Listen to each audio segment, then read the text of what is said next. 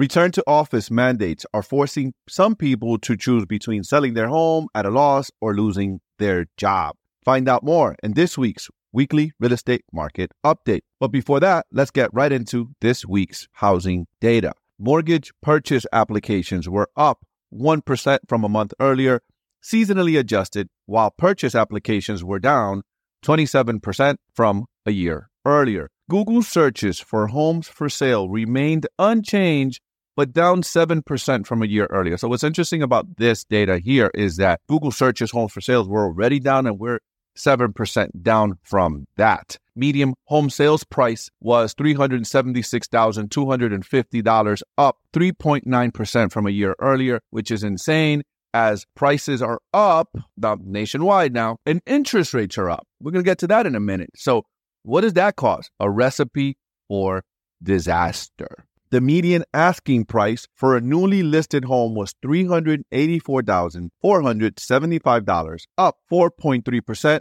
from a year earlier. That's the biggest increase since November 2022. The monthly mortgage payments on a medium asking price was $2,632 at a 7.12% mortgage rate. So this I'm going to I'm going to talk about this here for a minute because while this interest rate may not be a high interest rate from historical interest rates, but what is high is we're at record high home sales prices. So when you take this interest rates at the home record sales prices of houses, that creates a recipe for unaffordability in the United States of America for housing. That's what's going on.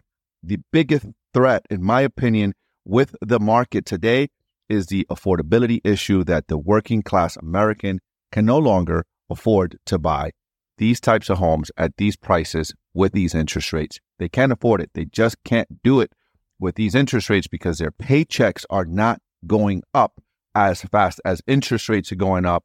Someone please call Jerome Powell. Someone please let these guys know. Someone please let Janet Yellen know that this is what's happening and this will hurt the American people. It will hurt the real estate market. Intentionally, that's what they were trying to do is slow down the real estate market by these moves. And we are seeing it. Pending home sales were down 11.8% year over year continuing a 15 month plus streak of double digit declines. New listings of homes for sale fell 7.1% year over year, the smallest decline in over a year, but that's partly because new listings fell rapidly at this time in 2022. So, what I said earlier about Google, this just confirms that. I mean, 2022, we were seeing prices going down and we started seeing declines in, um, in listings and things like that. Active listings dropped 17% from a year earlier, the biggest drop since February of 2022. Again, guys, crazy, right? Crazy because people are not putting houses on the market. So active listings drop 17% from a year earlier. Why would I put my house, or why would a working class family, a regular working class family, put their house on the market and get out of their 3%, three and a half, four percent interest rate, 30 year fixed mortgage to go into a seven percent interest rate mortgage. It doesn't make sense. So this is creating a real crap show in the industry right now. This this is going to be interesting how we're going to be talking about this time in three, four, five, or even 10 years from now. How we'll look back and we'll even look back at this podcast and think, man, we didn't know that this was going to turn out this way. And look at the way things turned out. And look how, how we were while we were in the mix. Had I known that, right? Had I known that, I would have done things differently. I'm going to share a little nugget of wisdom with you about real estate as I before I even go on is real estate historically is very forgiving. So I was on the phone with the underwriter. We're friends.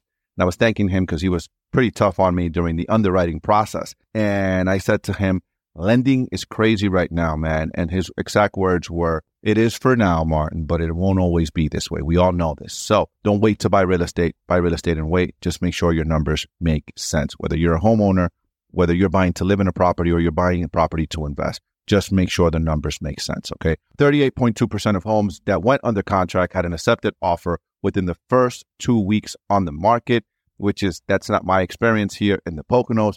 Homes that sold were on the market for a median of 30 days. 32.8% of homes sold above their final list price. And also, Redfin reported the return to work policies are motivating one of every 10 U.S. home seller to relocate. This is according to the Redfin Commission survey conducted by Qualtrics in May and June of 2023. The survey was filed to 5,079 U.S. residents. This report focused on 616 respondents who indicated that they're likely to sell a home and move in the next year. Roughly 20% of those who were surveyed, sellers, say they were moving due to safety, crime concerns, and desired to live somewhere more aligned with their social views and lower taxes. About 10% of respondents cite discrimination in their neighborhood and or worries about climate change as reasons for their move.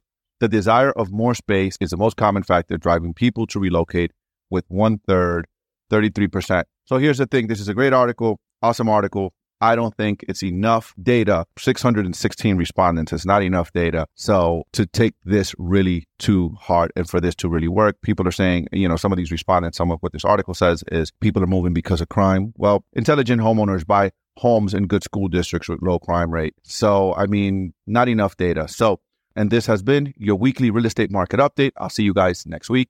Peace out. And that wraps up another episode of Wealthy AF brought to you by Premier Ridge Capital, where multifamily real estate syndications meet premier success. Your future starts here. Visit us at premierridgecapital.com for more details.